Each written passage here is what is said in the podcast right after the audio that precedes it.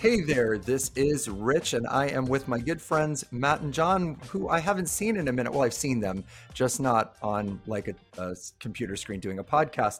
Welcome to Above Board with Candor Path, and we finally have the full team. We are ready. We are just psyched to be here. How are you two gentlemen? And I use that term very loosely. How are you doing?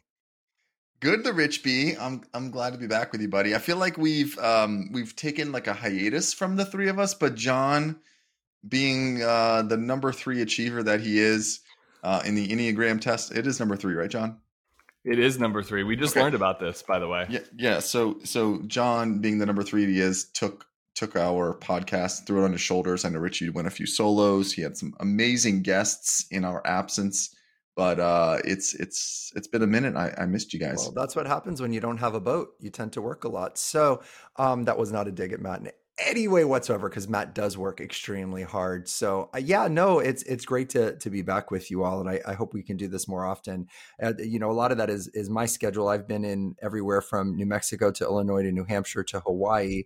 I'm going to uh, California and Kentucky this week, so you know, I'm I'm I'm everywhere. I'm in I'm in more places than than Willie Nelson. I don't know. He How those frequent flyer miles? You getting some upgrades? I mean, that's a lot I don't of miles. Get upgrades buddy. anymore. No, I missed. Um, I was diamond on Delta for probably the last eight nine years, and I took my eye off the ball last year, and was uh, I was flying another airline a little bit because they had Ooh. some direct flights. And had I paid better attention, I would have noticed that I only needed like two or three more flights to hit diamond, and I blew it off. I, I was so busy, I just didn't pay attention. And so now I'm platinum. And while that sounds very impressive, it sucks. I haven't gotten upgraded one time this oh, year. Gosh, the horror. Well, you know, it, it, it is it is. It's when you travel as much as I do, it's yeah. the little things. The it's little the things, extra bag of peanuts and the more comfortable seat and the occasional upgrade where I can actually get a meal. But mm. anyway, so I'm whining about first world problems. Poor how's the how's the people watching at the airport looking these days? Is that still um, fun? People are crazy. I mean, just people are just out of their minds, and and it's it's kind of funny. I have so many stories, and uh, whenever I post any stories of things that happen, I always get some you know idiot that goes on social media because there's people that have nothing better to do than to attack people on social media. Oh, this sounds like a made up story, and I I always look at their their their uh their picture or or their page it's like usually a cartoon picture with no content and like three followers. I'm like you're a made up person. So it's just kind of silly but yeah no I, I, there's all sorts of of shenanigans going on. I had a guy was screaming at somebody on a flight recently because they put their backpack in the overhead bin instead of their suitcase which yes you are supposed to put your suitcase in the overhead bin and put your backpack underneath your seat but there's a way to ask people rather than hey idiot why is your backpack up here? Don't you know how to listen? Like that's always a great way to start a negotiation. That's how Matt communicates with me a lot. So we learned that we learned that this whole Enneagram thing, which I'm curious if you know what yours is, Rich, but I he's forgot. an eight, which is a challenger. I and Matt doesn't yeah. actually Matt doesn't actually communicate that way. But there, I, I, did those years ago, and I don't. I, there was the one where we did the color wheel, and everyone's like, "Oh, are you blue? Are you?" I don't remember because it's kind of to me, no offense to the people that created them. I believe that they're horoscopes because I, I just think you can literally plug if somebody goes, Are you, you know, you're very, you know, are you in a, a, grumpy mood today? Yeah. Are you a Gemini? Yeah. Oh my God, that's so typical of Gemini. I go, no, it's so typical of a human being. So I don't know. I don't believe that those things are super. You also don't believe in work life balance. Uh, there's no such thing. I'll, I'll... we can, the challenger's about to come. Number eight, here I come, big guys. Here's what's important, Rich, is yes. not the number. It's, it's the conversation that comes from the number and right. the conversation that is that is created from having at least something that you're like, oh, I think that's me, and then you just have someone that's like, oh, that's that's him, and then you like have this amazing conversation. That's what I got out of it. Less the number. I've also used the number as a crutch since I've known my number, so I'm like I'm a complete jerk sometimes, and I, they're like, I'm like I'm a number eight. I have to be like that's that's what I am, and much you know, like I'm, I'm much like becoming... much like a horoscope. Oh, I'm sorry that I was so moody. I'm a Gemini. So yeah, it's.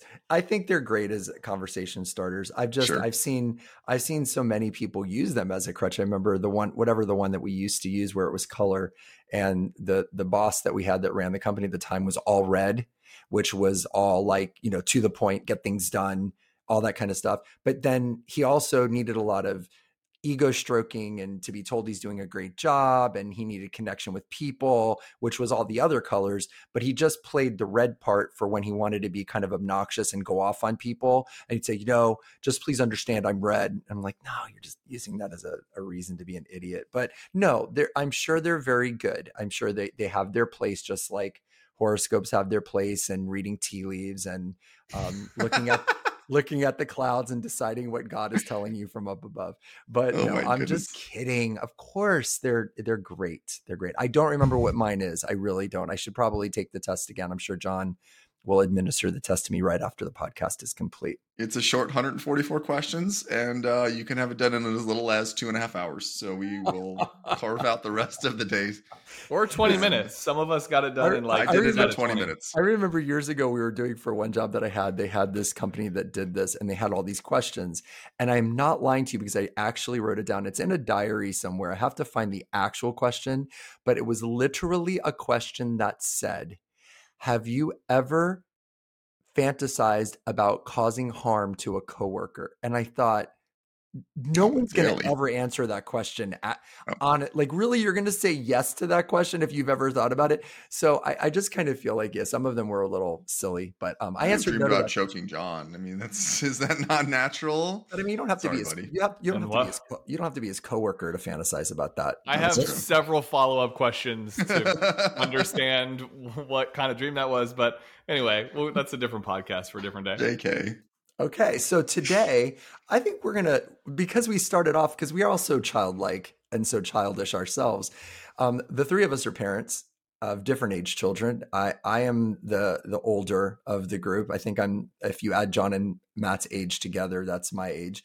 Uh, I have a 23 year old, I have an almost 14 year old, and an almost nine year old. So let's just call it 23, 14, and nine. Uh, John, your kids' ages are three and six. Three and six. Matt, seven and ten. So we we've got some variety there. We you know uh, Matt and I are, are a little bit closer with um, your oldest and my youngest. You all are money experts and uh, really good at what you do. A lot of people start off life messed up when it comes to money. They just do. Okay, you know, it's the typical and I'll just I'm sorry it's it's so old hat, but it's the typical, you know, I was raised that, you know, very religious family and the money was the root of all evil or I was raised to believe that you you know anybody that's rich is is is you know takes advantage of the poor guy or I was raised to believe that I don't know anything about money. I was bad at math. I was raised to believe that I'm penny wise and pound foolish. We all you know we all know the you know blame our parent our poor parents for everything but a lot of our habits in life start at an early age. A lot of our habits do. If you were in a household where everybody ate really bad and smoked and drank, then it's very likely, according to science, that you probably are going to not eat well and smoke and drink. If you grew up in a household where, you know, conversation was very important or faith was very important or, you know, education was very important, then that, you know, also became part of your life. So I think money is one of those things that really we're molded very early on with money so a lot of when you're managing people's money you're sometimes dealing with uh, how they were raised whether you realize it or not if you have a 65 year old coming to you and they're talking to you about investments i'm sure there's you're hearing some of what they were brought up well you know what is that rich dad poor dad right that's isn't mm-hmm. that kind of the whole premise of that book if i remember i read yeah. it um and my book would have been poor dad middle class dad but um, you know uh, that the whole premise of that book was the examples of of of how you're raised and yeah and, and Rich, remember we we have a very unique perspective john and i because we have roughly 200 clients let's just say.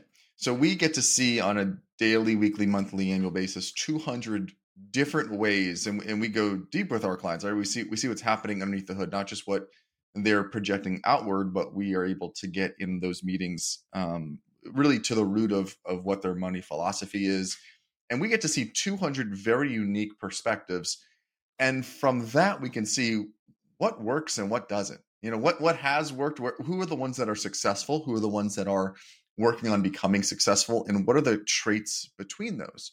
And there's no right or wrong. And, and I think everything we're going to talk about here on, on today's podcast, there's no right or wrong. And we're going to bring up some specific examples. And if you say that's me, that's not a bad thing. Um, we're, we're taking it from the viewpoint of what we've seen that works best and what we've seen that that doesn't work. Because there's a handful of examples here that that I'm going to at least talk about where I've tried things that that utterly failed when it came to money and our children.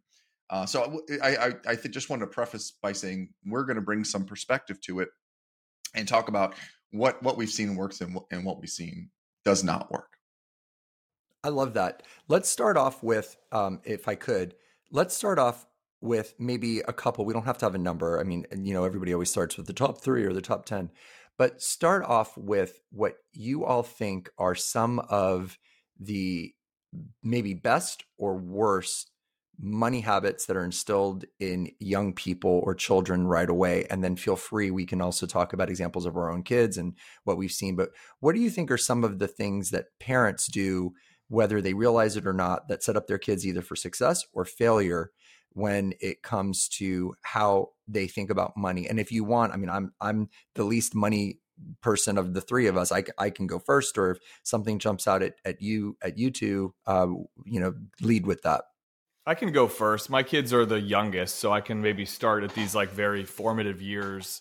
Uh, something that I, have learned, uh, especially being a father to a daughter, you want to give your child everything.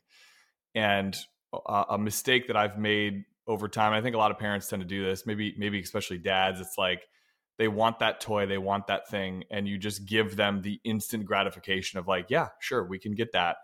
And and so uh, over time my fear has been cultivating a a habit of wanting possessions or things as opposed to experiences with my daughter. So it's like, oh, we'll go to Target, but like we only go to Target if we get a toy.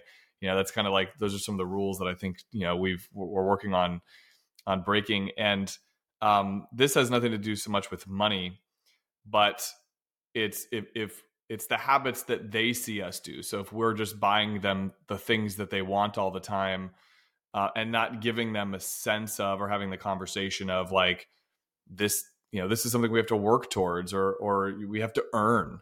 Um, and it doesn't have to be monetary yet especially at young ages. Something i've done with both of my kids even my son now um, is this concept of delayed gratification.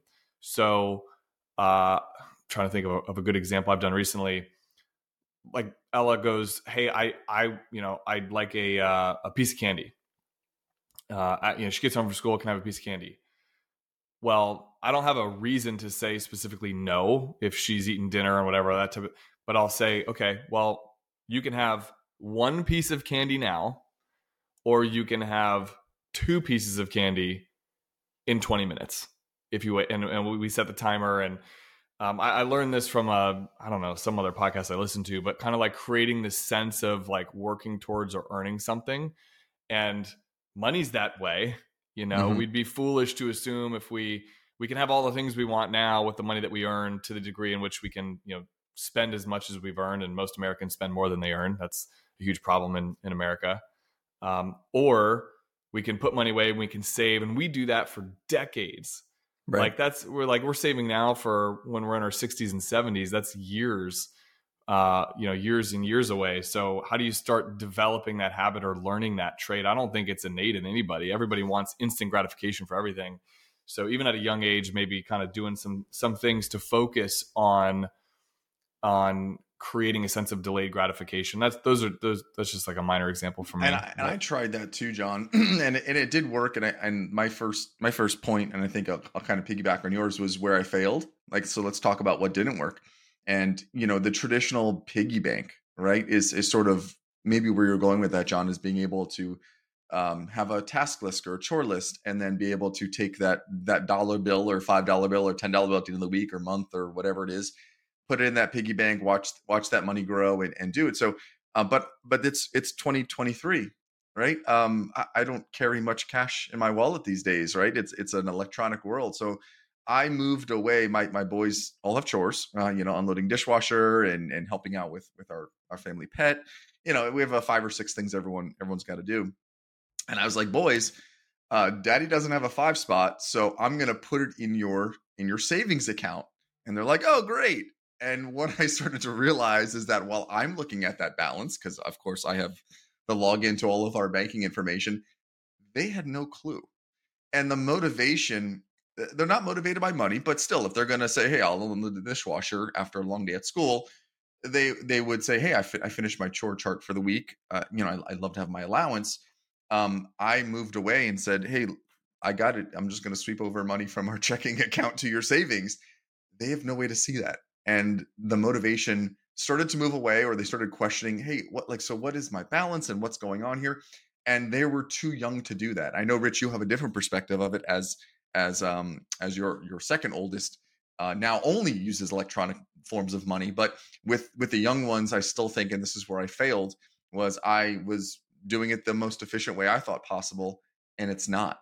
They still needed to see that tangible that piece of candy as john mentioned maybe for for hudson or, or for ella and the boys wanted to see some cash just because that's now tangible and they can have that deferred gratification but there there was the reward they never ended up seeing I, right. they needed to see that reward, and I, I know it'll move towards the electronic and more efficient way of doing it. But I started that too early. I made a mistake, and now I'm going back and, and doing my best to correct it, and I have to go to the bank well, and get fives and ones right. and well, all of these things. It's kind of like uh, at a kid's birthday party. At a certain age, when you know you have that random aunt or uncle that gives your four or five or six year old even a gift card uh, you, you, can always see they open the card. You go read the card, Ella. Um, happy birthday, Ella. Hope this is a very special. And then they have a card and they nod and they put it down. They have no concept. It's, it's it says a number on it that they may or may not understand. But then if I went to the dollar store and bought Ella a silly little toy and some candy that was worth seven dollars compared to the fifty dollar that the aunt gave, they're more excited about that because that becomes real and tangible. By the way, money experts, do you know why it's called a piggy bank? I bet you don't. You don't. I can't wait to tell you this. So, no the, so originally back in the day, there was a cheap type of clay called pig, P Y G G, and so people would make clay jars out of this cheap, sort of inexpensive, affordable kind of clay. And if they had extra coins, they would throw it in the pig jar or the pig bank, which then started to become referred to as the piggy bank. Which then, of course, they started to actually just create them in the shapes of pigs. So that's where piggy bank came from. I did not know that. Yeah, Thank see, you, that's Rich. an important thing. I'm surprised that they didn't teach you that when you went to like not at finance school. school. At fi- yeah. yeah, finance school. That would be an important that. thing to know. Just saying. So yeah, there is there is. I just you know we we have to we have to educate our listeners and if they don't learn something tangible they can literally we're you're, we're going to go deep into stuff someone's going to go, I listened to this podcast today. Do you know why they call it a piggy bank? And literally it's going to go viral just because of that. But anyway, that, that's so, what I So do. where was the crossover mm-hmm. um, for Luke, mm-hmm. Rich, on um, going from uh, tangible, I, I, I, did a task, I got a reward to mm-hmm. now it's it's in an account how how, how what, like what was that transition like because did, did did you end up and maybe this happened with Rhett too but did you transition over from dollar bills to electronic, or was it just a, a factor of time? Yes, no. It if I if I remember correctly, so he's in eighth grade right now. I'm going to say it happened in or around. He's sort of on the mature side, fifth or sixth grade, and what we did was is we got him they you know we we bank at a bank and this particular bank has a special account that's set up for kids and they have a debit card that it's connected to the adults account. So our account's connected to it. We can move money in and out of it uh, for our, our, listeners they may or may not know this. So luke is a unique situation. Luke has worked as a actor that does commercials and modeling since he was about eight, eight or nine or ten. So he's made sometimes thousands and thousands of dollars for a, a, given commercial and and in that helped us because let's say hypothetically he makes you know $10,000 for doing a Disney commercial. Way back in the day before I knew how much money he was going to make I said hey whatever you make you get 20% of and the rest goes into your college account. So that's $10,000 and I'm like I can't give you this money in your hand. And he was very mature. So I sat down with him. I said, Hey, buddy, you understand I can't give you $2,000. And he's like, No, I totally understand. I said, How about we'll do 20% up to 200? That's reasonable. And, and he said, Absolutely. So he does this commercial. Uh, we would show him, we opened this account. Well, he has a college account. So we would show him what would go in the college account. And it didn't make sense to hand him $200 bills or or $20 bills or whatever. So we created this debit account where he could see the number. So he would log on, he'd see how much he has. So if we go out somewhere and he wants to buy something that is not covered by mom and dad, we're you know, we're like, what do you want to do? So here's the cool part. First of all, it was right around that age. And to John's point, it's kind of like the candy piece. So it's like the more mature version of that. So let's say Luke has $500 in his account, right? So he sees a pair of Air Jordans that he really wants. He's like, man, look at these Air Jordans. They're light blue. They're really rare. You know, they're on, you know, this particular website. How much are they, Luke? They're 250. Wow, that's a lot for sneakers. What do you think? He's like, I don't know. What do you think? I'm like, well, do you want to buy them? And then he'll look at me when he was younger and he'll go, oh, I have to buy them? I'm like, oh, yeah, no. so if you buy them, then you'll have 250 in your account. Nine times out of 10, he's like, no, I'm good. I don't want to do that. Ava, who's who's nine, also has an account. And when she first opened it up, she didn't understand it. Now she definitely understands it. She's even tighter and cheaper than Luke is with her money. Like she doesn't want to spend anything. I think for us, what we learned because we had the five year age difference between the two of them out of convenience, we opened the account for Ava at the same time that we opened the account for Luke. So much like this generation is very used to phones and getting on phones and you you know you have adults that are 30 40 50 years old who go to their 9 10 year old and say how do i update this or how do i upload this? Ava is very comfortable with online and doesn't want money. So at nine eight nine years old if if she d- does something well or if, you know grammy gives her you know five dollars for getting an a on her report card when she gets the five dollar bill she literally thank you she's very appreciative and she will hand it to my wife.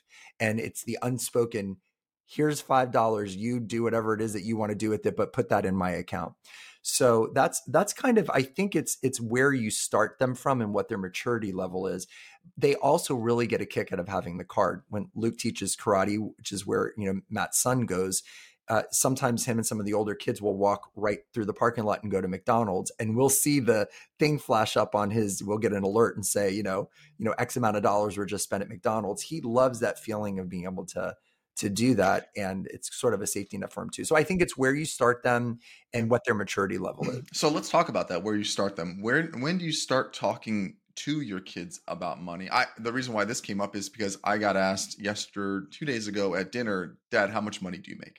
Mm-hmm. right? Yeah. and so uh, from, from from bryce who's 10 and how do i answer that? Um, now i we've talked about this before also on the podcast um, like a surgeon who sees blood and does not freak out, or actually, I should have say, as a nurse, like a nurse who sees blood and does not freak out. Um, when it comes to money, and I think I'll probably speak on behalf of John as well. I'm very open about money because I deal with it all day long. And if I saw someone's arm falling off like you would, Rich, you would go into, okay, step one is I have to suture them up and stop the bleeding and do this. I see it and I would I would pass out and faint. And when it comes to seeing, uh, uh, you know, millions of dollars that that John and I handle on a daily basis, that's for us we take it extremely seriously. But for us, it's it's a number on a piece of paper at times, and and for us, we don't get moved by the number. So I'm, I'm prefacing with this, but I'm very open about money. Um, but I got asked that question, and I said, how how I, I'm an I'm an expert in this area. How do I answer this? And I want to know when did you guys? I'll, I'll share my story when we're done. But how do you guys? Talk to and again ella and hudson might be a little bit young but i know you probably have these conversations with, with at least ella john um, and of course you have as, as well rich but how do you talk to your kids about money and some of these questions that just naturally come up? How much money do we have or what did our house cost or how much money do you make? How do you guys handle those questions? Uh, last bit and then i'll let you guys talk is i've we've seen clients who say nothing and mm-hmm. we have clients and i've experienced people who tell them everything. Mm-hmm. where's your philosophy on both of those I will let Rich answer that question because I don't think I'm I've crossed the threshold where my kids are old enough to ask that question. What's interesting for me is the the tangible aspect of money seems to be more valuable to them at the moment, especially my oldest, where she could have five one dollar bills and that has a perceived value greater than one twenty dollar bill.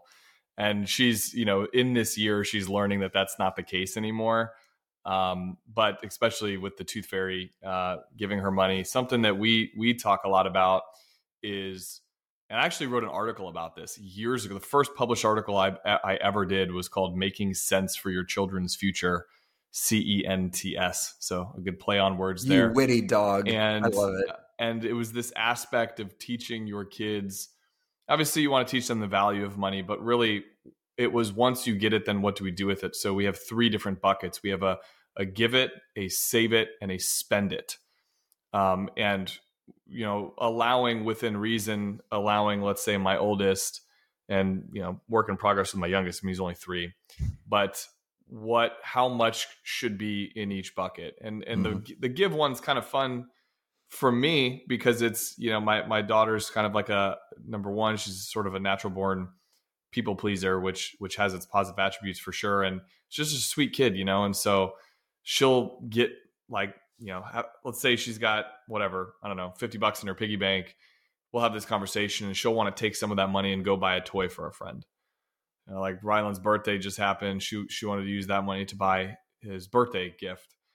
And, and I love that, you know, conditioning and, and maybe, maybe sort of cultivating that, like flaming that fire a little bit. I think that's really sweet. And obviously, you know, the idea of save it, we all get that. And then, and then also, I think this kind of goes back to Rich, what you were talking about with Luke where you know doing some of these gigs that he has and then having these these dollars and understanding like we're going to save some of this we're going to give some of this and you can spend like you can enjoy this too that's okay that's okay mm-hmm. to enjoy it um I, I, don't have i don't know that i have a good answer matt to your question i'll let rich rich answer it but those are some of the things that came up for me and you were asking specifically, Matt. It, it, do you want to know specifically, like how do you handle the how much do you make question, or just how you talk about yeah. money in general? Yeah, so, I think it's a, I think they're kind of combined together. Mine yeah, stem from, Daddy, how much money do you make, and how do I answer that so that I can be truthful and honest with my son, who I I'm at the point where I can be, mm-hmm. but not tell him something that might yeah. be shared with someone who it should not be shared with. Yeah. So I, I, I kind of feel like I, I handle that question maybe, uh, and I'm old school. I never knew. I remember when my parents were filling out my college applications eh, when I was in 1985 and I wasn't allowed to see the page where my dad wrote down how much he made, which of course I saw the page of how much my dad made.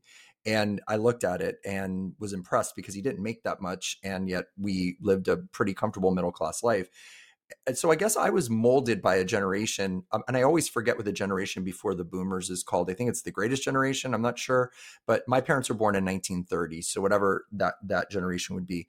It was a very private thing. So I handle it with just the same way that if somebody asked me, you know, any other personal question, you know. So um, I say when I've been asked that question, and I have been by my kids, I say, you know, money is something that is sort of private and you don't want to brag about how much money you make. And you also don't want people to know because people can make certain assumptions about you, or it, it's just something that you you keep private to yourself and it's okay not to share that daddy makes enough money so that you know we're able to live in this house you know we're able to go to the school that we go to we're able to go on vacations. So daddy does you know very well. I work really super hard but you don't usually that's not something that i really share out there in public. It's something that's kind of kept a little bit private. And so that's that's how i handle it. There may be parents that say i make $140000 or i make $75000 a year but i i don't because a um if you know one thing about kids, it's if you say something in the house, they're going to say it outside of the house. So if you don't want your kid's teacher, the principal, the crossing guard, the school bus driver, and the babysitter to know how much you make, then I don't share that with with young kids. Uh, so that's just me, and and there may be people that yeah. have tremendous I, reasons agree. to agree with that. But I just I feel like it, it's a conversation also, and there's things that we share with other people, and there's things that we don't. So it it broadens into a different a different kind of conversation. Um, the other thing is eh, early on with that conversation is, and it's funny, John, because I I just wrote down before you said the give, save, spend. There's something that I've been doing for my kids because they're very fortunate. They both work. Ava also does commercials and sometimes makes a lot of money. So they're they're they've got a college fund, they've got a car fund. So they they see that money I'm very, very big on how we give it away. So, for example, two examples. One is we go to church. Not everybody goes to church, so that, you know you don't have to. What I do is we have an envelope. You know, we're old school, so we have the envelope and we write the check. I put the dollar amount right on, and I show it to them. This is how much we give in the envelope. I do this thing, and it's kind of a little trick, but I'll put twenty dollars in fives in my wallet. That's all I have. So I'll have four five dollar bills when we go to church, I'll open my wallet in front of my kids. I, I hand the envelope to Don, and then I take all the money that I have in my wallet and I give the two fives to Luke and two fives to Ava. And what I'm showing them is charity. And Luke said, That's all the money you have.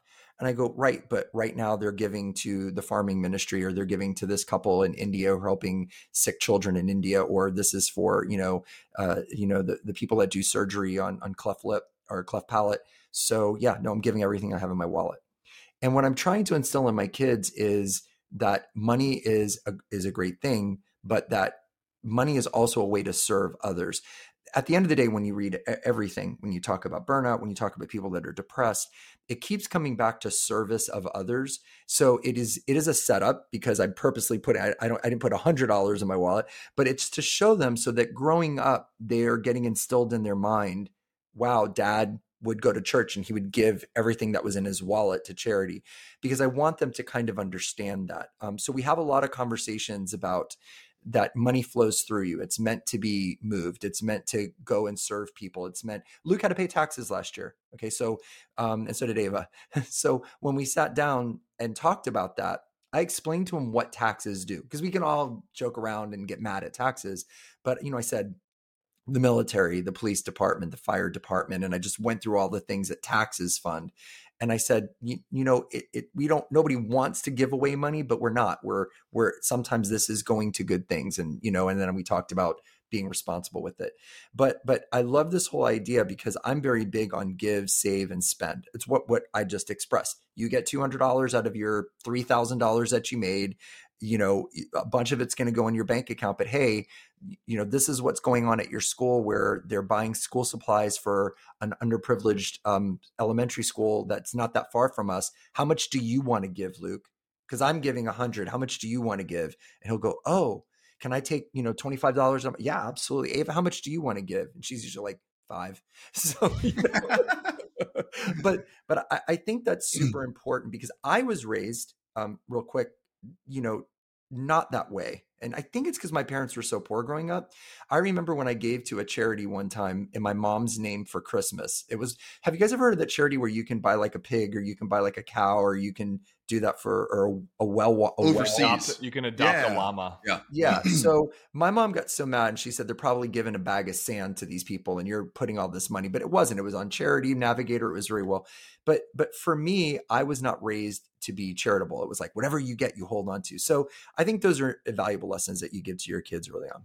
Well, that's also on them. If that charity is doing nefarious things with the money that you give, it's still on your heart to give and do the right thing for whatever that situation that you felt called to do. And that's a good I think question. Something that's what do you guys do when you're at a red light and there's a person standing there that says um, out of work and your kids because you have you we all have sweet kids but speaking about your kids the kindest sweetest kids in the world they're just so sweet and gentle um, especially Ella, who's old enough to read the sign, et cetera, and your boys who are just so kind. What do you do when when they say, "Daddy, that man is is on the side of the road and he doesn't have any food. Can we give him some money?" What do you do? Yeah, well, I've gotten nicer over the years. I think my children have uh, blessed me with a little more grace than I used to have. So in those situations, back then, I'd lock the windows and and lock the doors. Um, and and I do give now in those situations because I I think it's it's it's a fun exercise. It ends up being a really nice conversation, and and you you feel good because you helped somebody too. So it's kind of a win all the way around. Um, it's actually interesting you say that because now recently, uh, we so a lot of times I just try to do these like random acts of kindness that within our company we call them racks, R A K, random acts of kindness, and um, I you know if I'm in a drive through, I'll pay for the person ahead of us or behind us, or whatever. Well, so now like it's kind of the point where my daughter's like are you going to pay for that per like it's become the expectation. I'm like okay like I, i'm not feeling it on my heart today to give okay? Just give me a break. Um and but so it's become that expectation which is which is kind of fun and i do want to share a funny story about church because you were talking about it. We went to ava's first communion which totally that was totally not the first time we had been to church in 2023 and um and but so we give we give to our local church on a this kind of goes back to matt's comment but we give to a local church on a systematic basis. Like it's like an ACH withdrawal yeah. that we signed up for, and it just happens on auto. And and it's back to this whole point of like making it tangible for your kids. So we give that way, which I guess the implicit idea for me is like if I give that way, I don't I don't and then I come to church, I don't have to give in the basket. Right. But there's like a there's for sure an optics thing of like, oh, you're gonna be the person that doesn't give when the basket comes around. Um, but you know, I, I think giving can be very scalable. So whether Absolutely. you make a hundred thousand dollars or you know the tooth fairy gave you five dollars the you know the next morning like it's scalable to the situation so when we went we you know we talked about the basket that's going to come around and and and they both of our kids like went to the piggy bank because they wanted to give money into the basket Aww. which i thought was so sweet it felt so good so same as you like having the kids do that i think just even that act feels good to do it and that's why and I purposely do the uh, the old school envelope thing because I actually Don wanted just to do the automatic thing, and I said no, I want the kids to see us doing yeah. it so that they the understand. lesson lands more valuably than giving. Like I was trying to convince Ella, I'm like, no, listen, we give. Look, I'll show you the receipts. Like here's how, and she's like, she's like showing her her bank account, and she's like, yeah. I don't. These are numbers on a piece of paper. These mean nothing. So yeah. Matt, what about what about you at the? I had a, yeah, John, Rich just chatted like Matt. Let's hear your reaction to this. So. Um, I'm a Enneagram Type Eight. If no one knows yet, I don't think we've talked about this yet on our podcast just 20 minutes ago. Um, and by uh, a challenger means someone who is skeptical by nature. So when we pull up to the red light and there is someone with their sign, and um, I don't have the visceral reaction of rolling up the windows and locking the doors, but I've been asked this before, and I tell my boys, listen, guys, there's a right way to do this, and there's a not right way to do this. And in my opinion, standing on the street corner with a sign is not the right way. Um, further to um, solidify that is and you might have read this there is a there there are families that are going around playing violin in shopping centers with families sitting there and with a sign. And so um my challenger nature was like what like what is this all about? My boys are like why is there like a family there and like with a sign and and and this guy's playing violin and i was like this just does not seem right. Well lo and behold it's like a it's it's a known thing of these groups of families they're not actually playing the violin it's it's actually they're pretending like they're doing it and it's music coming through these speakers but people are still like paying them like giving them money. The last point i'll make is that um, we all end up going to the same church because uh, we live in the same neighborhood and we all live next to each other and there was a family outside of that church and the pastor i remember one day uh, while we were there said um, now i know this is going to sound weird but there's been a family that's been sitting outside the church um, with the sign requesting donations and money. Um, would you please help us and not give to them? And everyone's like, what's he talking about? Hmm. He, they have a ministry within the church that these people are more than welcome to come and there's food and there's clothes and there's everything these people need. But they have found that they have made more money by sitting outside the church than than by coming and using the resources that are available and doing it through the proper channels. And so because of those things in my skeptical nature, as I say, um, boys, there's a right way to do it, a wrong way to do it, and this is not the way that I would. I, will help, and there's there's some great charities. There's one that one of our clients is a part of. Michael um, is a part of uh, one called the Sharing Center. Yep, here locally in Orlando, and there's there's some really great things that we've we've participated with. Um, and, and there's there's one for women who have domestic uh, abuse and they need things because they're getting out of bad situations. So there's ones that we've kind of really hyper specific targeted that were near and dear to our hearts. But um, uh, for for that, uh, yes, John, I, I well, I do proverbially. Per, per, is it proverbially? I don't know. It's I don't know. What is your anagram? You know what I mean. I do. I, I do put up the windows and lock them because I don't feel like that's the right way to do it. I've done some different things, and it depends. It's situational. But one of one time with Luke when he was a little bit younger, the person at a sign said, "Very hungry. Can you give?" And we were right near a, a restaurant. I went and bought several sandwiches, some bottles of water, and drove around. And I felt safe, you know, where I was and looking at the person, and I didn't really feel threatened by them. And they didn't look big; they were smaller than me. That's what I'm trying to say. And when I I handed him the food, he said, um, "I really don't need this. Can you just give me money?" And I said, "But your sign says you're hungry." And he said something unkind and walked away. And when I rolled up the window, I shrugged my shoulders and I, I just kind of put it down anyway. I said, Here, it's here if you change your mind. And when we got in the car, Luke, Luke at like eight years old or seven years old goes, Well, that was a wake up call for me. so it was also a lesson. But then there's been other times that we've done that, that the folks were like, Thank you so much.